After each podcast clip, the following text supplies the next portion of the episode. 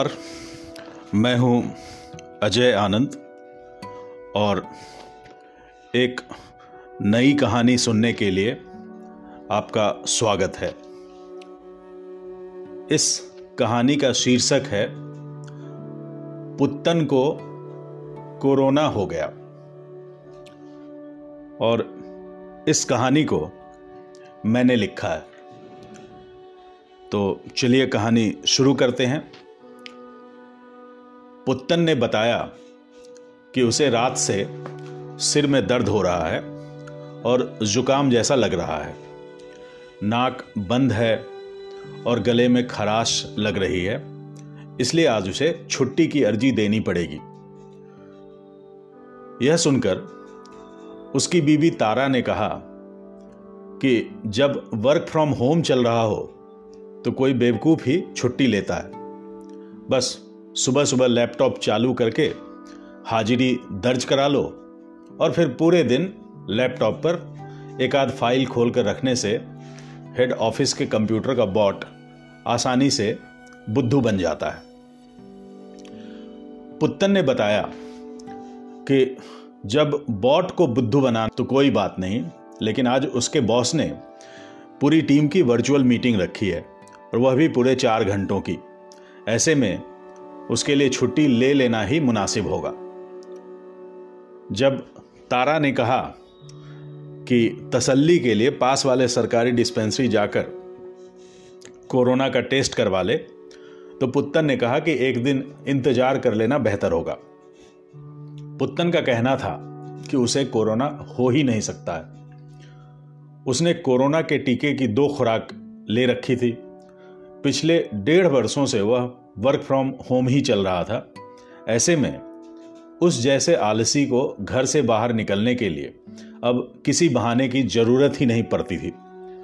घर की ज़रूरतों का सारा सामान, जैसे कि राशन पानी, दूध, सब्जी, यहाँ तक कि दवाइयाँ भी ऑनलाइन खरीदी जा रही थी। अब तो ऑफलाइन खरीदारी उन्हीं चीज़ों की होती थी जो ऑनलाइन नहीं मिल रही थी, जैसे कि सिगरेट, पान मसाला और शराब। इन चीज़ों के लिए भी उसने होम डिलीवरी की व्यवस्था कर ली थी और बदले में पान वाले और ठेके वाले को मुंह मांगी प्रीमियम राशि दे देता था। ऐसा सुनकर तारा ने बताया कि पुत्तन की बात सोलह आने से ही है, लेकिन शाम में अक्सर वह सामने वाली बालकनी में खड़े पड़ोसी से घंटों बतियाया करता है। तारा का कहना था कि दोनों बालकनियों के बीच की दूरी महज आठ से दस फीट ही होगी। ऐसे में जिस तेजी से कोरोना का नया स्ट्रेन फैल रहा है, वैसे में कोई किस्मत वाला ही उसकी मार से बच सकता है। इतना कहने पर भी पुत्तन जब एक दिन इंतजार करने की बात पर जिद करने लगा तो तारा ने उसे तत्काल आदेश से एक कमरे में आइसोलेट कर दिया।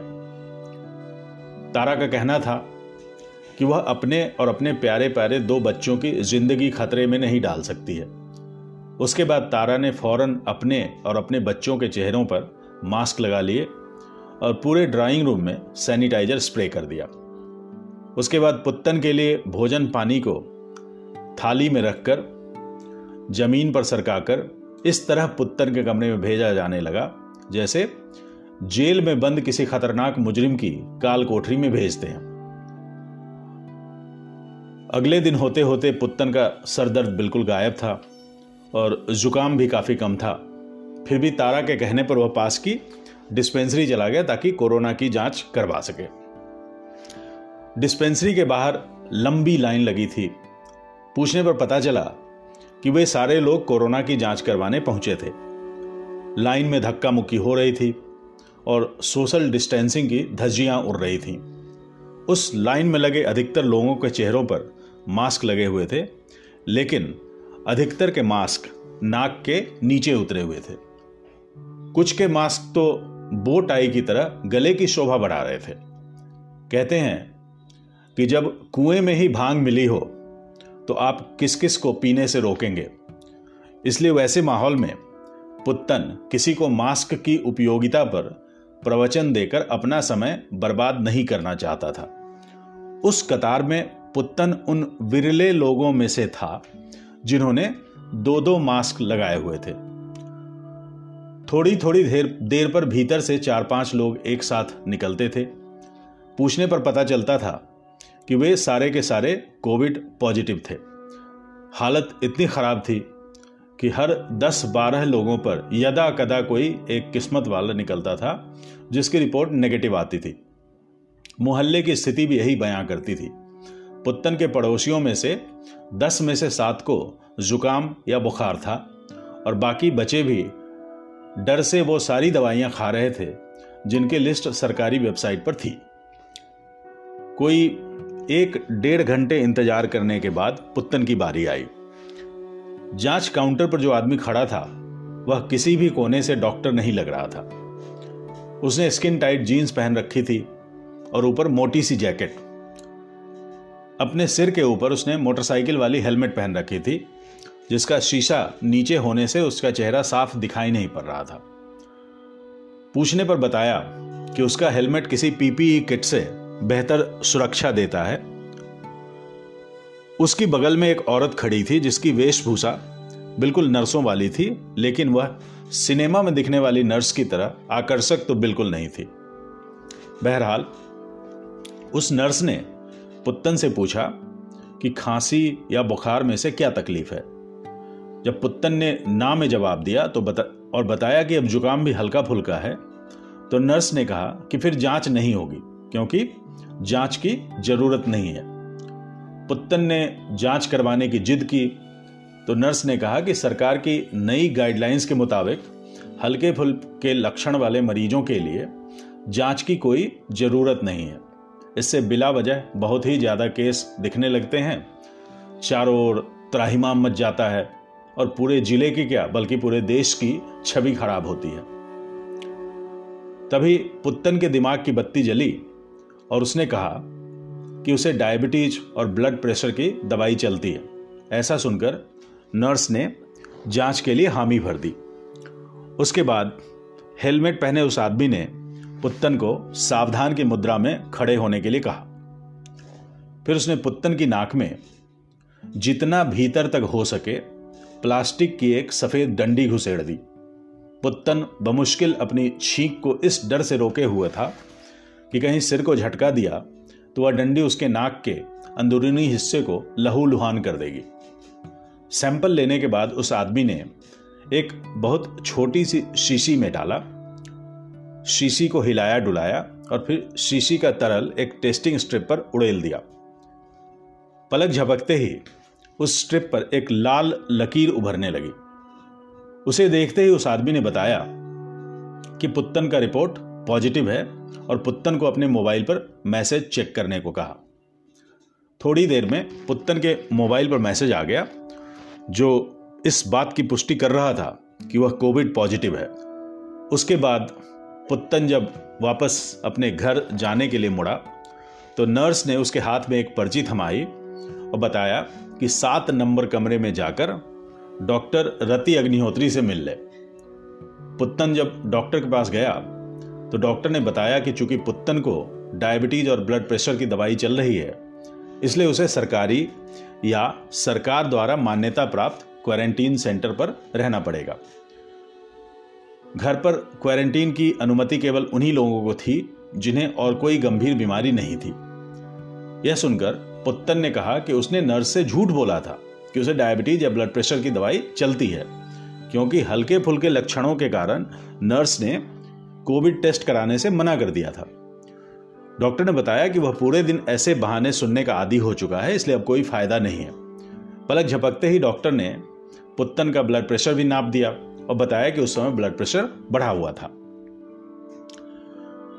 थोड़ी सी पूछताछ से डॉक्टर को पता चल गया कि पुत्तन किसी प्राइवेट कंपनी में सीनियर मैनेजर के तौर पर काम करता है और पास में उसका अपना तीन बी एच के का फ्लैट भी है। इसलिए डॉक्टर ने उसकी पर्ची पर किसी प्राइवेट क्वारंटीन सेंटर का नाम लिख दिया जो सरकारी सेंटर की तरह मुफ्त नहीं था और जिसका भुगतान पुत्तन को अपनी जेब से करना होता। उसके बाद डॉक्टर ने किसी को आवाज़ लगाई तो तीन चार मुस्टंडे जैसे दिखने वाले लोग उसके कमरे में दाखिल हुए। सभी ने काली पैंट, सफ़ेद शर्ट और काला कोट पहन रखा था और लाल टाई लगाई थी। पता चला कि वे प्राइवेट क्वारंटीन सेंटर के स्टाफ हैं और पुत्तन को लिवाने आए हैं। जब क्वारंटीन सेंटर का नाम उनके विजिटिंग कार्ड पर पढ़ा तो पुत्तन के होश उड़ गए, क्योंकि नाम था सेकंड लाइफ क्वारंटीन सेंटर।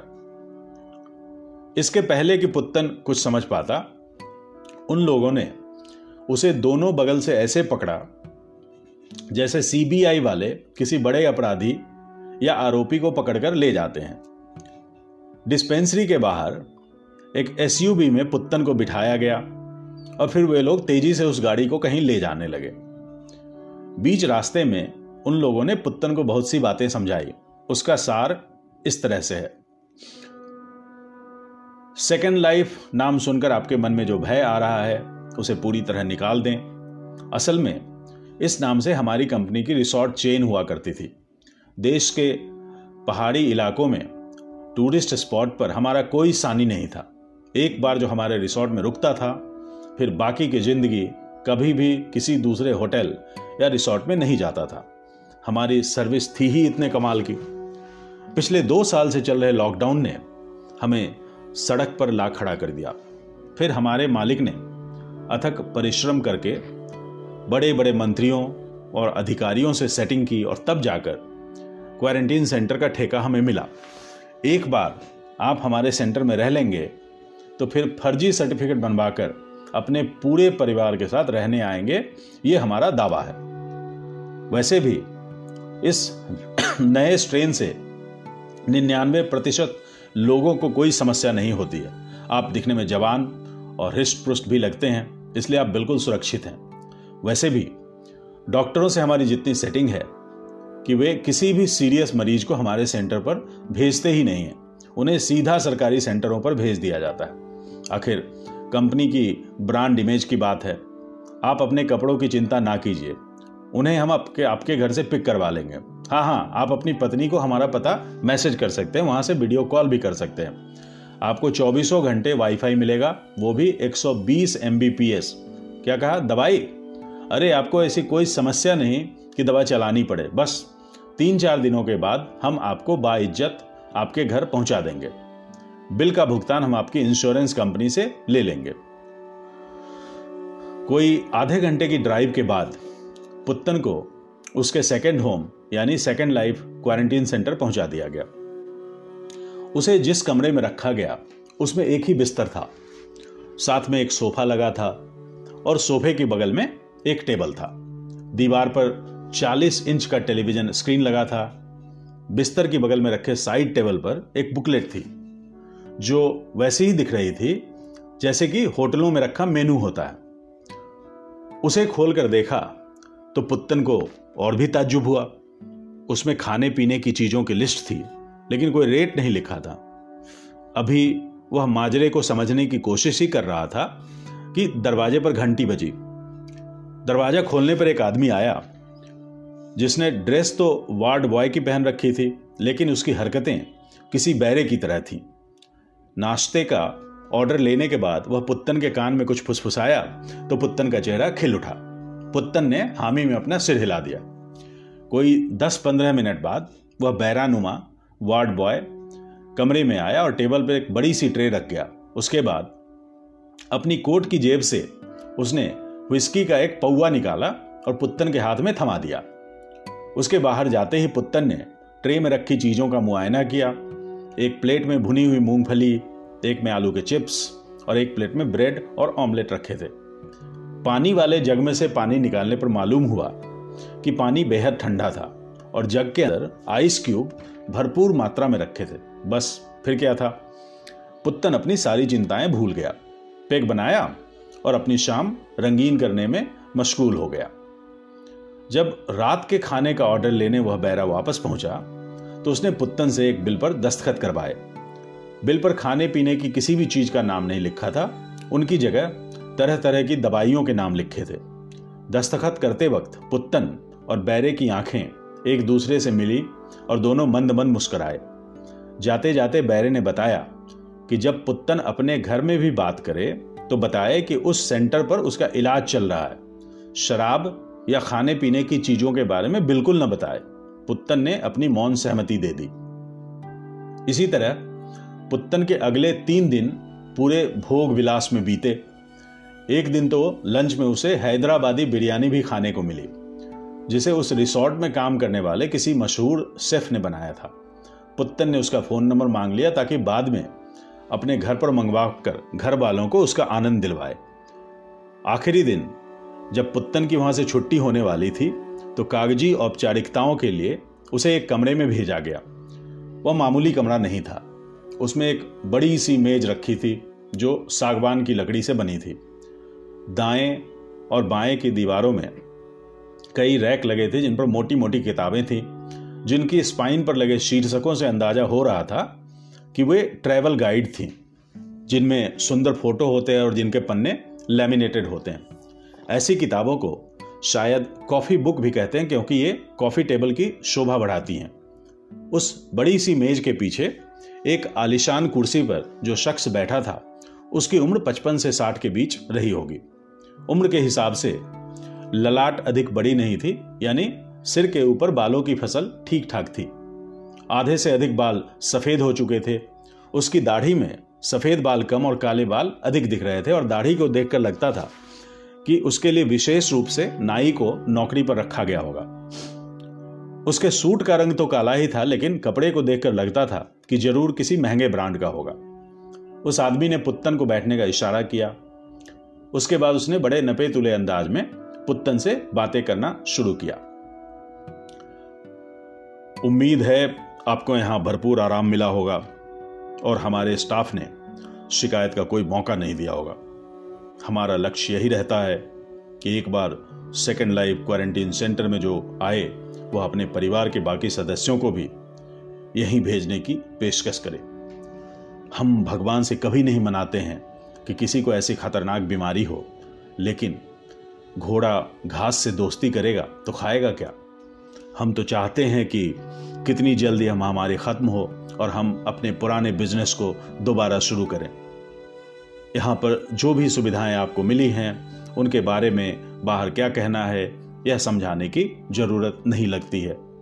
आपके बारे में जितनी जानकारी हमारे पास है उससे लगता है कि आप एक पढ़े लिखे और जिम्मेदार नागरिक हैं जिस पर अपने छोटे से परिवार की बड़ी सी जिम्मेदारी है। आप अपने परिवार के साथ सुख और शांति का जीवन बिताएं। इसके लिए यह जरूरी है कि हमें और हमारे स्टाफ के परिवार को भी सुख शांति का जीवन बिताने का मौका मिले। यदि ऐसा नहीं हुआ तो हमारी पहुंच ऐसी है कि हम आपको सेकंड लाइफ यानी पुनर्जन्म का आनंद भी दिलवा सकते हैं। आखिरी वाक्य कहकर उसने पुत्तन की आंखों में कोई दस सेकंड तक देखा, उसके बाद मुस्कुराया और फिर पुत्तन से बाहर जाने का इशारा किया। तो ये कहानी यहीं समाप्त होती है। Thank you.